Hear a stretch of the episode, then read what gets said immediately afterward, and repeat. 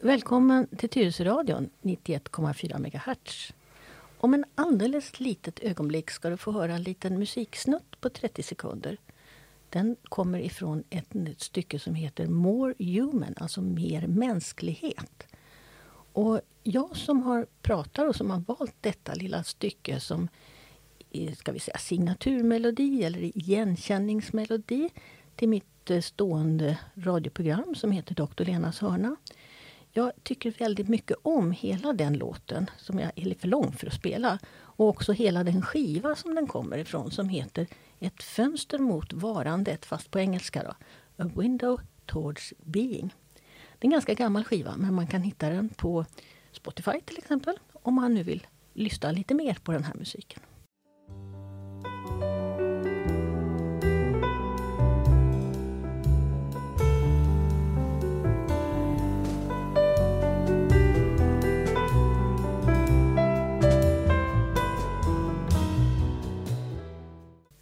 Att jag valde den musiken det har en speciell historia men den är lite för lång för att dra idag. Utan idag så ska vi ägna oss åt höstens allra första Dr. Lenas hörna. Och det är klart att jag sitter ju inte ensam i studion. Utan jag har faktiskt idag två sidekickar. Vi inviger vår nya studio också lite grann där vi faktiskt har tre mikrofoner så att vi kan prata i mun på varandra hur mycket vi vill. Eh, ska vi börja med den som är mest angelägen att prata i mun? Alltså, jag får alltså ibland kritik för det. Jag heter Ann Sandin Lindgren och är redaktör på Tyresöradion. Och jag är den som är duktigast på att avbryta människor här på radion. Ja, du är ju radiochef kan vi väl säga ändå. Ja, ja. Fast det är inte så bra att avbryta människor. Jag ska för, försöka förbättra mig. Ja, men det är ju en del av din personlighet. Ja. Sen har vi en annan personlighet här, nämligen Leif Bratt heter jag och eh, se till att vi blir tre personer här för alla goda ting i tre. Ja, och vi gjorde ju en liten trailer, Ann och jag, för att tala om att hösten, sommarslingan var slut och hösten skulle börja. Och där påstod vi helt lögnaktigt att du var på Öland. Men det är du ju inte, du sitter ju här. Ja men då, när ni gjorde trailern, gissar jag, eftersom jag kom hem i tisdags. Ja.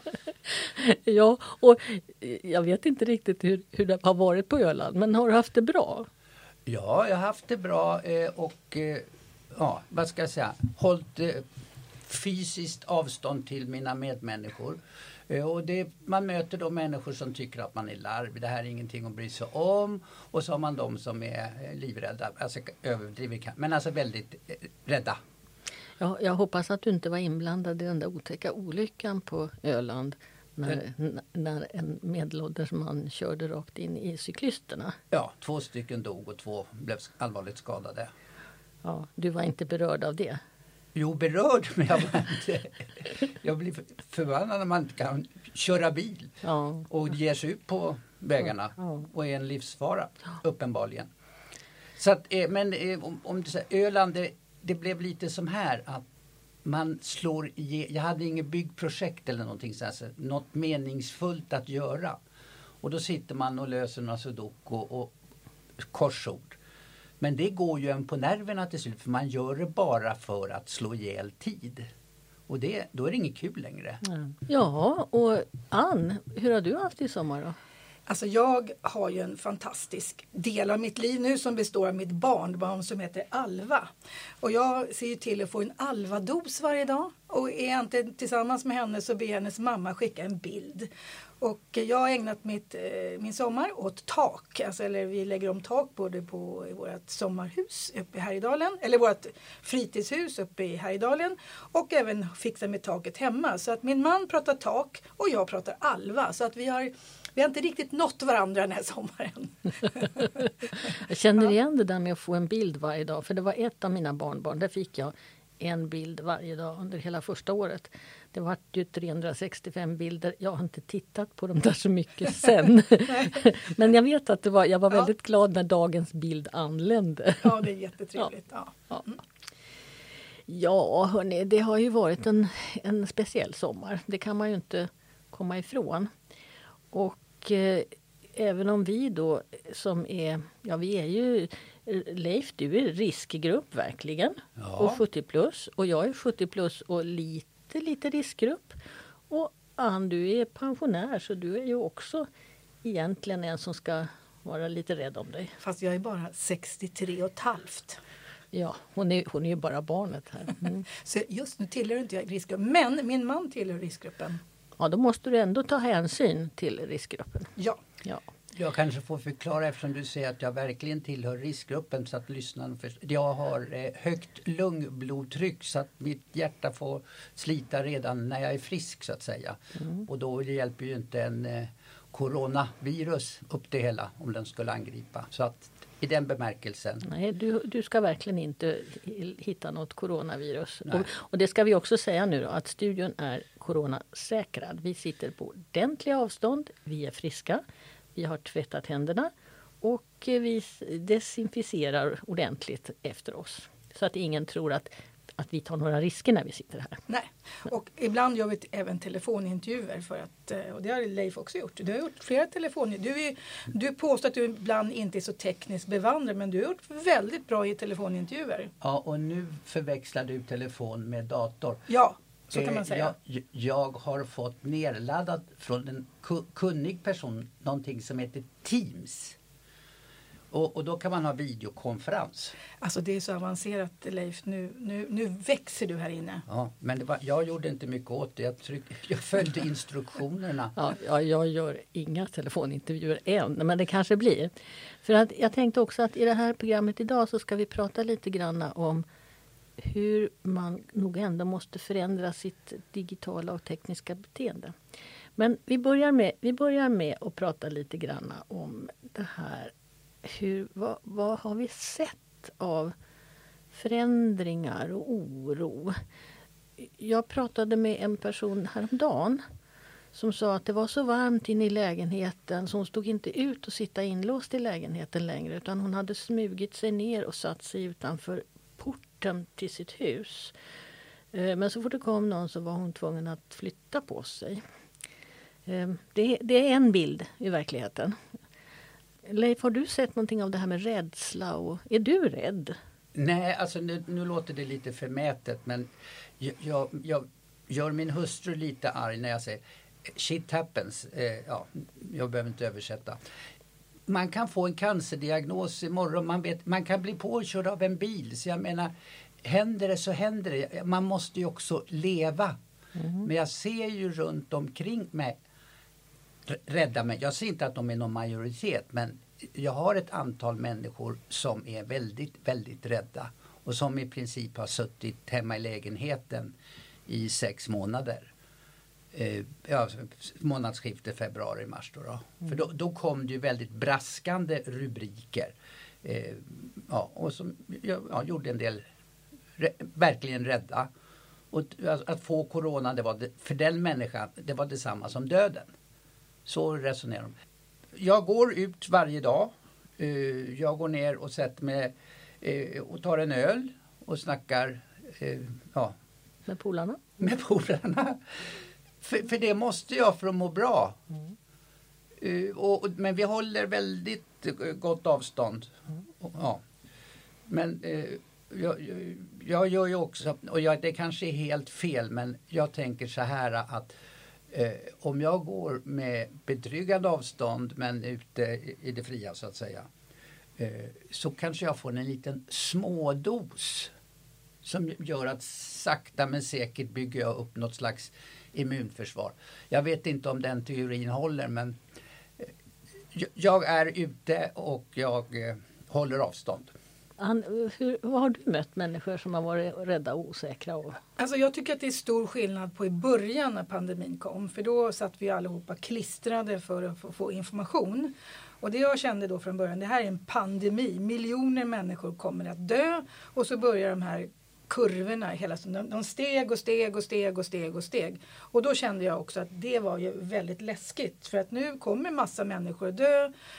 Och då tror jag, och speciellt här i Stockholm så var ju dödstalen ganska höga och intensivvårdsplatserna fick, de fick inte plats där. Man byggde den här grejen i Älvsjö där alla människor skulle ligga sjuka. Liksom man såg ju framför sig hur ja, döden hade liksom, tigerdöden, di, eller digerdöden hade kommit tillbaka.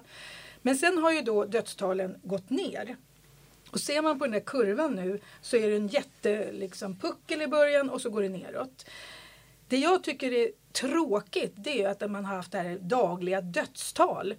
Det, på något sätt så blir det så, jag då som har jobbat inom media vet ju att man gärna skriver om sånt som folk man skriver om mord och sex och, och våld och, och nu död. Och lite grann så tycker jag ibland att man måste sätta in saker i sitt sammanhang för att nu, det är en pandemi, men om man då säger så här, när jag tittade då 19 augusti, idag är det den 20, då var det ungefär 781 000 avlidna i världen, alltså inte ens en miljon. Medan det är hjärt och kärlsjukdomar på ett år är 17 miljoner som dör, cancer 9 miljoner. Alltså, man dör ju av massvis med sjukdomar. Eh, till exempel tuberkulos dör ju 3 miljoner av. Och vi stå, sitter ju inte med dagliga uppdateringar på nu dör så här många dött i tuberkulos. Så lite grann tycker jag så här att man skrämmer folk i onödan. Man sätter inte in saker i sitt sammanhang. Med det sagt vill jag inte säga att man inte ska ta försiktighetsgrejer. För jag vill, jag vill inte smitta någon om jag skulle vara sjuk. Så att jag känner typ 25 personer runt omkring mig som har blivit sjuka i corona och sen blivit då, ja, inte helt friska allihopa. Så att det är ju en sjukdom man måste ta på största allvar. Men däremot att skrämma folk så mycket så att en stor del av de som är 70 plus låser in sig och inte vågar gå ut ur sin lägenhet och kanske till och med ja, blir deprimerad och, och dör av ja, ledsamhet och depression. Det tycker jag är en annan del av problematiken. Mm. Alltså det, det, är ju naturligt att vara rädd.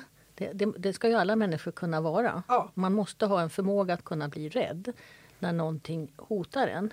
Men man får inte bli så rädd så att man inte kan leva. Nej. Och det, det är ju det här som är lite knepig balans. Och frågan är nu när vi har suttit i den här sociala distanseringen. Fysiska distanseringen.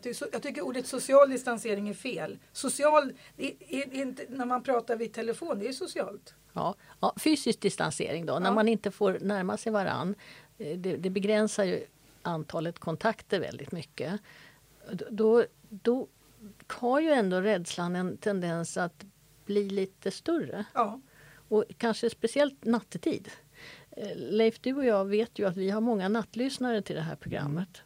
Och, och det, ju, det, finns ju något som heter vargtimmen där mellan, mellan tre och fyra precis innan gryningen kommer. När såna här tankar liksom verkligen kan sätta fart. Och då, då som, som Ann säger här, så måste man kanske ändå försöka tänka att det, här, det, det finns ett sammanhang. Och eh, det här går över. Mm. Ja, eh, det där som man blir störd av. Eh, eller, ja. Jag blir störd av de här extra experterna som ska gå ut i media och påstå att Folkhälsomyndigheten gör fel. Men jag tycker att de säger vi gör så gott vi kan. Det är ingen som har något säkrat svar. Men jag som medborgare jag vill ju lyda för att inte sen bli anklagad för att vara smittspridare. Exakt. Så jag tycker att de här extra experterna, de kan väl kontakta Folkhälsomyndigheten och lägga fram sina teorier eller bevis vad de nu har. Och så får de väl komma överens om vad som är klokt. Jag blir ju bara förvirrad. Gör jag rätt? Gör jag fel? Mm. Jag vill ju vara lydig i det här sammanhanget för att inte vara smittspridare. Ja, jag blir också lite knott, knottrig på ryggen av, av alla de här extra experterna. Och... Fast extra, de är experter på sitt håll. Och ja. de, också, de är inte bara extra experter. Nej. Det, jag skulle vilja ha en expert som talar om vilken expert jag ska lyssna på. Ja. Nej, men det, är ju, det är ju som med ekonomin. Det finns massa experter. Jag kallar dem som nu inte tillhör myndigheten. De är en extra expert. Ja. Det är inget sämre folk Nej. för det. Men de, kan, de behöver inte det, göra mig mer skrämd. Och det jag skulle säga, inom ekonomin har vi ju allting om vad som är bra för att få tillväxt. Eller en, vi har fundamentalistiska fria marknadsekonomer ja, som är professorer och det finns professorer i ekonomi, nationalekonomi som förordar planekonomi, alltså den ryska modellen eller sovjetiska mm. modellen. Den tror de stenhårt på. Så att det finns ju inom alla vetenskaper Eh, olika, jag tror på det här och någon annan, jag tror på det här. Men jag är ju inte hjälpt av den debatten. Men, men det, det, jag tycker då som har varit inne med media Sverige det är ju att media utnyttjar lite, lite grann det här och det är ungefär som att läsa, jag läser inte löpsedlar längre. Men så fort man går förbi en löpsedel så är det så här, ont i tån kan betyda allvarlig sjukdom, du, du, du kanske dör. Eh, känner du huvudvärk på det här sättet så kanske du dör. Alltså sådana rubriker gör ju att folk går och köper en tidning. Och lite grann utnyttjar man, tycker jag då, att man gärna liksom polariserar, man gärna man gör, gör alltså man det som kallas för alarmist, det, de får ju utrymme därför att sånt säljer. Så jag kan ju känna att lite grann så tycker jag, jag, jag, tycker att till exempel att Sverige gjort det väldigt bra. Vi har inte låst in alla människor i en sån här lockdown. Det går inte poliser och militär på gatorna och hindrar folk från att gå ut som det gjorde i Frankrike. En, en av mina kompisar bor där. Och liksom det här med att vi liksom pratar till folks förnuft. Det tycker jag är fantastiskt. Att vi låtit barnen gå till skola. Så vi har ju gjort någonting bra. Men jag är ju stressad över att hela världen har blivit knäpp. Det vill säga låser in folk, gör folk jätterädda. Och rädda människor skapar inte bra beslut. Alltså det är inte då man är smartast när man är rädd för då är det något, tror jag, någon, någon sån här liten underlig reptilhjärna som går igång. Så att för mig är det här med att, att skapa rädsla, det tror inte jag är en bra grej. Nej, och då är nästa följdfråga givetvis då att hur bär vi oss åt för att inte bli rädda? Ja. Um, Doktorn, hur ja, gör man? Man försöker att dels får, måste man ju tillåta sig själv att bli rädd ibland. Ja. Man kan inte vara så att man aldrig är rädd. Men man, jag tycker man ska försöka ta reda på saker och ting. Och då finns det faktiskt i, mm, om vi säger nu sjukvården då, Region Stockholm 1177, så finns det väldigt mycket bra att läsa om hur man håller sig på mattan, inte ja. låter rädsla och oro ta över. Om man går in på den här sidan som jag brukar prata så mycket om, 1177. Och då finns det eh, en särskild sida som heter Corona Stockholm. Och där finns det tre, ja, det finns egentligen fyra såna här flikar. Och den fjärde handlar om barn. Så att den kanske vi inte behöver prata så mycket om. Men de andra tre, den första den handlar om att hantera oro och rädsla. Och om man läser igenom den noga så kommer man få väldigt bra um, det är sånt här att rädsla kan ju ge kroppsliga sensationer. Ja. Man kan få hjärtklappning, man kan bli illamående, man kan mm. bli eh, kallsvettig, man kan få både fullständig panikångest och, och kanske bara känna sig allmänt eh, olustig.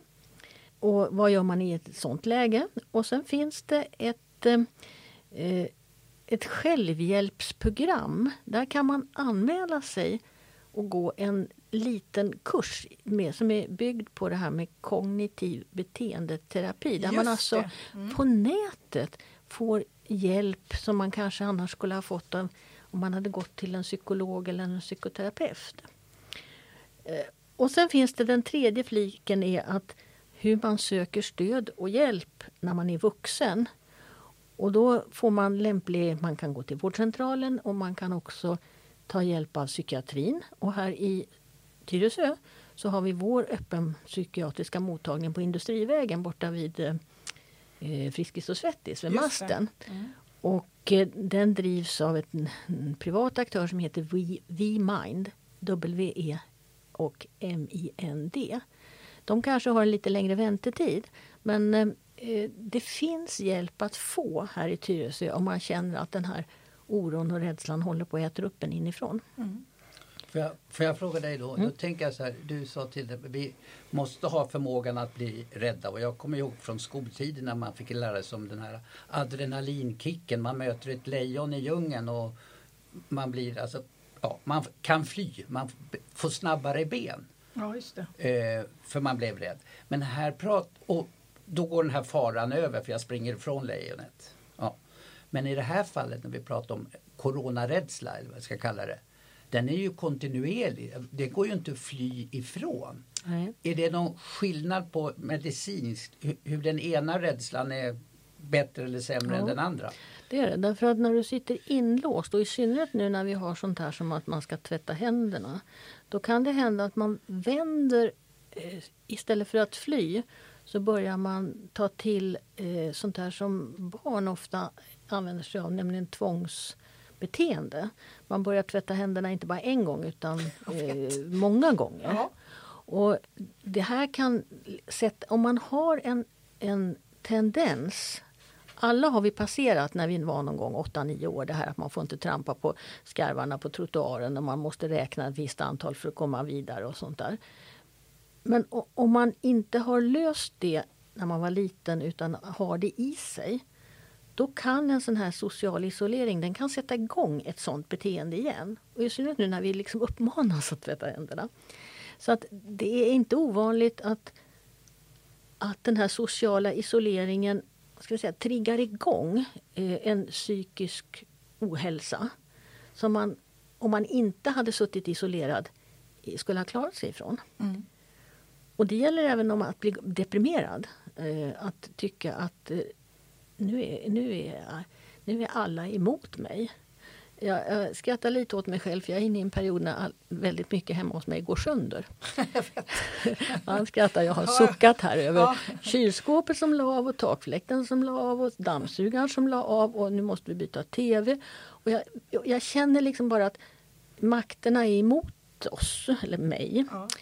Samtidigt så när jag säger och suckar för mina barn så tittar de lite frågande på mig och säger hur gammal var kylen egentligen? Ja den var 22 år. Ja men hur gammal var dammsugaren? Ja den skaffade vi 1974. Alltså, det, det, är klart att saker och ting går sönder. Men i min värld plötsligt så kände jag bara att nej nu, nu allt går sönder. Ingenting är stabilt längre. Och det är ju en reaktion på den här osäkerheten. Ja.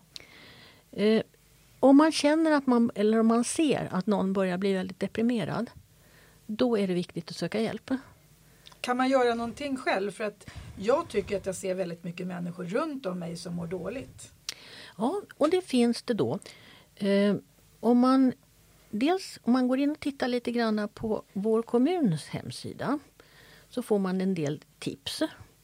Och där finns också en länk till Folkhälsomyndigheten om man nu inte själv kommer sig för att, att på sin dator skriva in ett så långt ord som folkhalsomyndigheten.se. Och där finns det under fliken som handlar om 70, oss 70-plussare så finns det lite länkar. Det finns en länk till en organisation som heter MIND, M-I-N-D. Förr i världen hette den Svensk förening för psykisk hälsa. Mm. MIND har en telefonlinje som heter Äldrelinjen. Och Telefonnumret till äldrelinjen det är jätteenkelt. 020 22 22 23. Mm. Och den är bemannad dagtid och även på helgerna tror jag. Och de, de söker en del volontärer för att hålla den här linjen igång.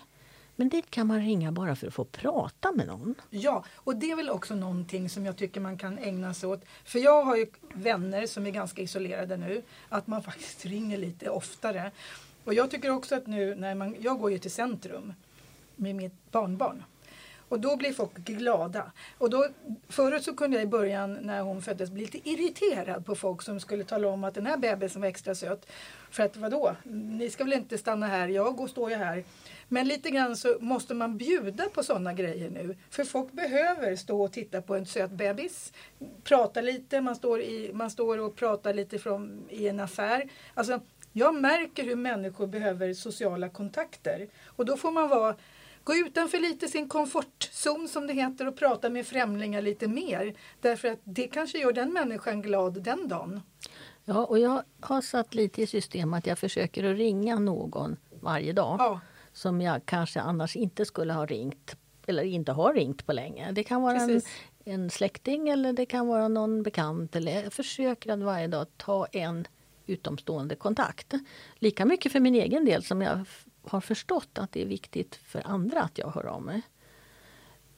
Sen eh, så finns det också då på den här eh, Folkhälsomyndighetens sida en, en länk till en väldigt eh, spännande organisation som heter Hjärt-Lung Den hette tidigare Hjärt-Lungföreningen. Och det är en riksomfattande förening. Vi har tyvärr ingen lokalavdelning här i Tyresö. Ehm, Vi har funnits en för länge sedan men just nu finns det inte någon. Leif, du som har en del lungproblem, känner du till hjärt-lung? Ja, eh, de tror jag, den jag, krets jag tillhör den eh, utgår från Haninge om jag minns rätt. Och jag får tidningen och så. Eh, men jag är ju primärt då med i den patientförening som handlar om högt lungblodtryck. Mm, det finns underavdelningar inom hjärt-lungan. Ja. Mm. Du har en viss gemenskap med andra som har samma sak ja, som du? Det är ungefär 600 personer i Sverige som har det här. Ni är lite småunika. Ja, just mm. det. Och för det som förenar många som är hjärt-lungsjuka och hör till den här riskgruppen det är, det är ju just att de eh, de, de måste vara extra försiktiga. Får nu, man vara larvig? Ja. ja. Eh, den här eh, åkomman är ganska ny. Alltså man hittar den diagnostiserad. Och på 90-talet då var överlevnadstiden ungefär från diagnos, det var ett, man överlevde ungefär ett och ett halvt år. Oj! Ja, ja men nu, jag har ju haft det sedan, ja tio år. Oj. Bra. Ja. När jag började läsa medicin överlevde man inte alls. Nej, ja, ja. så. Mm. Men alltså, behandlingsmetoden på 90-talet det var Viagra. Mm. Jaha. Ja.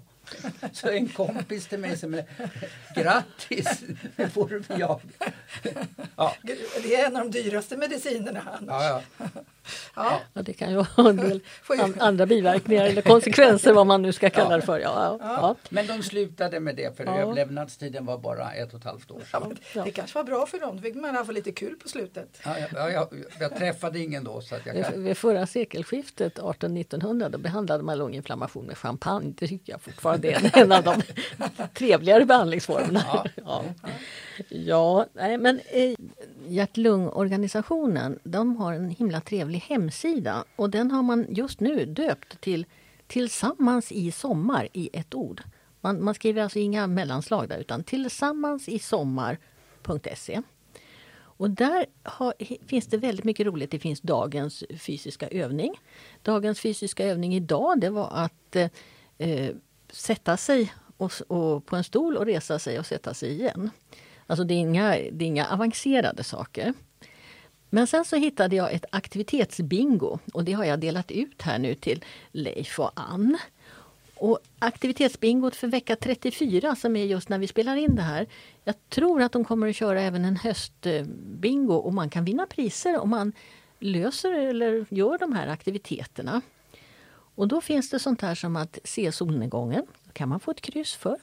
Aha, man ska, man ska kryssa för det som man har gjort? Ja. Och, så kan, och, och bingo innebär att man får fyra på raken? Så... Ja, det får man. Aha. Och då kan man, då kan man skicka in det till hjärt-lung och så kan man vara med och vinna priser. Det var ju bra. Och de, en annan sån här sak som jag genast gick igång på det var att skörda från egen odling eller gå på självplock eller köpa en primör i butiken. Primör är alltså något mm. färskt, grönt. Ja, ja. Och eh, Leif, vad skulle du vilja göra av den här listan här? Ja, gå på, förlåt nu ska jag gå. Ja, det där, gå på skattjakt. Det är väl bra för att känna sin omgivning och kanske ja, Skri ja, skriva en lista på saker man ser. Mm. Eh, man kan sätta på dansmusik och skaka loss. Och vill man gå ut och dansa så kan jag göra lite reklam för Friskis och Svettis som har Danssoft nere i Älta IP där det är en lite större gräsyta som man kan dansa med musik utan att trängas och på coronasäkert vis. Står man ensam och dansar för sig själv eller Nej. är det pardans? Nej, det, ja, man står ensam men det är en ledare och så är det bra musik och så är det väldigt roligt. Ja. Kanske lite varmt just nu men det är en sån här uteaktivitet som man faktiskt kan sätta då ett litet kryss på sin aktivitetsbingo om man vill. Hjärt-lung byter alltså de här uh, uppgifterna då varje vecka. Så då kan man ju ha lite ett system att, uh, att kolla upp hjärt-lungs aktivitetssida. Ja. Och, och, det är väl också någonting som är väldigt viktigt om man nu har självisolerat sig. Att man gör lite såna här skojiga saker också. Ja, visst, och att bara gå ensam på promenad eh, det kan ju vara lite tråkigt och nästan lite deppigt. Ja. Samtidigt så kan det vara svårt att hitta någon som går lika fort som jag själv eller som vill gå åt samma håll. Eh, så det är, det är inte alldeles enkelt heller att hitta ett promenadsällskap. Nej, jag vet att PRO skulle börja med såna promenader. Så att man är ett helt gäng som går. Då kanske man hittar någon som går i samma takt. Mm. Och Friskis och Svettis har inget organiserat men det finns människor där som är vana att gå i grupp och promenera och som kommer att fortsätta med det. Mm. Och det, det är någonting som vi har ägnat oss ganska mycket åt i sommar. Att vara ute och gå med folk. Ja, jag tror överhuvudtaget har nog folk... Jag ser där jag bor på landet många som är ute och cyklar till exempel. Ja. Eller, eller promenerar. Och det är ju inte farligt när det gäller 70 plus. Nej. Nej. Får jag säga en sak bara som jag tänkte bara säga också. För att jag är en person som... Alltså, för mig funkar fakta. alltså, jag måste läsa på om saker för jag blev lika stressad som alla andra i början, kunde inte sova. Eh, och då började jag läsa statistik för det går ju liksom att försöka ta ner de här siffrorna och så jag förstår vad de innebär. Eh, och jag tycker liksom när, när Folkhälsomyndigheten hela dagarna räknar antal döda då vill jag ju veta hur många dör i vanliga fall. Eh, alltså överdödlighet. Och, och, lite intressant är det nu på slutet. Då kan man vara lite glad faktiskt för att de, överdödligheten från 1 juni 10 augusti Eh, I år var det då 226 personer som dog per dag, alltså som dör. Medan eh, 2015 till 2019 var det bara, eller var det 222, alltså det är bara fyra människor som dör mer per dag. Alltså det, på något sätt så, så blir de här tusentals och miljonerna som man, alltså man måste få ner dem på ett konkret, så att jag fattar, ah, det finns, det finns en viss överdödlighet men inte tusentals människor. Och lite grann så tycker jag också så här, om jag då som är då 63 år, hur ska jag inte liksom bli rädd? Ja, då är det så här, eh, 5790 döda var det när jag tittade sist. Varav då 67 procent över 80 år. Eh, det är bara 632 stycken som är under 70 år, jag är 63. Ehm, så att chansen att man är under 80 år att bli, bli död är en på 5500. Då tänkte jag, men en på 5500, det är ju inte mycket. Eh, och bara som liksom, om det är då 632 under 70 år som dör i Corona. Ja, då är det 324 personer som dör i trafiken. Och det är alltså hälften så många.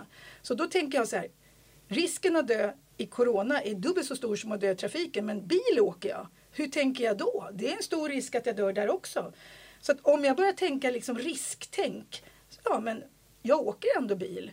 Okej, okay, det är känslan av att liksom kommer jag dö? För det är den känslan man fick i början. Vi kommer alla att dö. Och det kommer vi göra. Jag vill bara tala om det. Det är en av de sakerna vi gör. Vi kommer alla dö. Det liksom ingår i livet. Och lite grann också det här med vilka är det som dör? Jo, tyvärr är det väldigt många människor med såna underliggande sjukdomar som hjärt och kärl och diabetes och högt blodtryck. Har jag hjärt och kärl? Nej. Har jag diabetes? Nej. Har jag det och det? Så lite grann måste ju inte alla vara superrädda. Sen ska vi vara försiktiga. Men man får ju någonstans ta ner det till någon slags normalitet. För att annars skulle jag aldrig, aldrig kunna våga sätta mig i en bil. Nej, och det är ju till och med visat att i vissa av de högre åldersgrupperna så finns det nu en underdödlighet. För ja. de som skulle ha dött nu i augusti, de dog redan i maj. Ja. Så att det här med siffror är, är får man verkligen ja ta och sätta sig in i innan man, innan man börjar uttala sig om det. Men, man, men, det, men, men min poäng är att man gör folk rädda ja. genom att räkna dödstal hela tiden. Däremot så tycker jag man ska vara rädd för att sprida smitta och smittspridningen. Ja. Ja. Och det är klart att, att nu när eh, samhället börjar att öppna upp igen så är det ännu viktigare att vi håller i det här med att hålla avstånd, ja. att inte samlas mer än 50 personer. Eh, och det det är ju ett problem för många föreningar nu som ska normalt köra igång sin höstverksamhet. Och då gäller det att ha fantasi och kunna hitta på alternativ istället. Och kanske ibland också att begränsa sina möten. Mm. Men vi ser ändå fram emot att eh, till exempel bion här i Tyresö kommer att öppna. Det kommer ja. att vara speciella för, eh, för eh, vad heter det, filmförevisningar som riktar sig till 70-plussarna. På torsdagar? Och det kommer att vara så att man, det är 40 personer, 50 personer som kommer in och får biljett och sen så stängs det. Ja. Så att jag tror ändå att vi eh, har stora möjligheter här i kommunen. Men vi får hålla ögonen lite på varann och mm. hjälpa till att, att folk får hjälp då när man ser att någon mår dåligt. Mm. Nu har vi pratat alldeles för länge, som vanligt. och nu ska säga så här, när, när jag är med i Lenas program då talar vi alltid för länge. det är mitt fel. ja, nu, det är ju också så att det här kanske är ett lite viktigare ämne. Ja. ja. Men vi avrundar nu. Nu får ni chans att säga en sak till var. Eh, tack för att ni lyssnade. Och jag vill säga, var inte rädda, lev lite livet också för det gör att man lever ännu längre. Och det är helt normalt att vara rädd. Och är man rädd så kan man vända sig till någon och prata med. Mm. Med det tackar vi och så återkommer vi så småningom med en ny hörna. Och eh, hoppas att du får en ganska bra eh, period nu framöver här. Ja, du har hört ett program som är en del i en serie Dr. Lenas hörna. Och här medverkar Leif Bratt och Ann Sandin Lindgren. Och jag som håller i det heter Lena Hjelmerus. Hej då!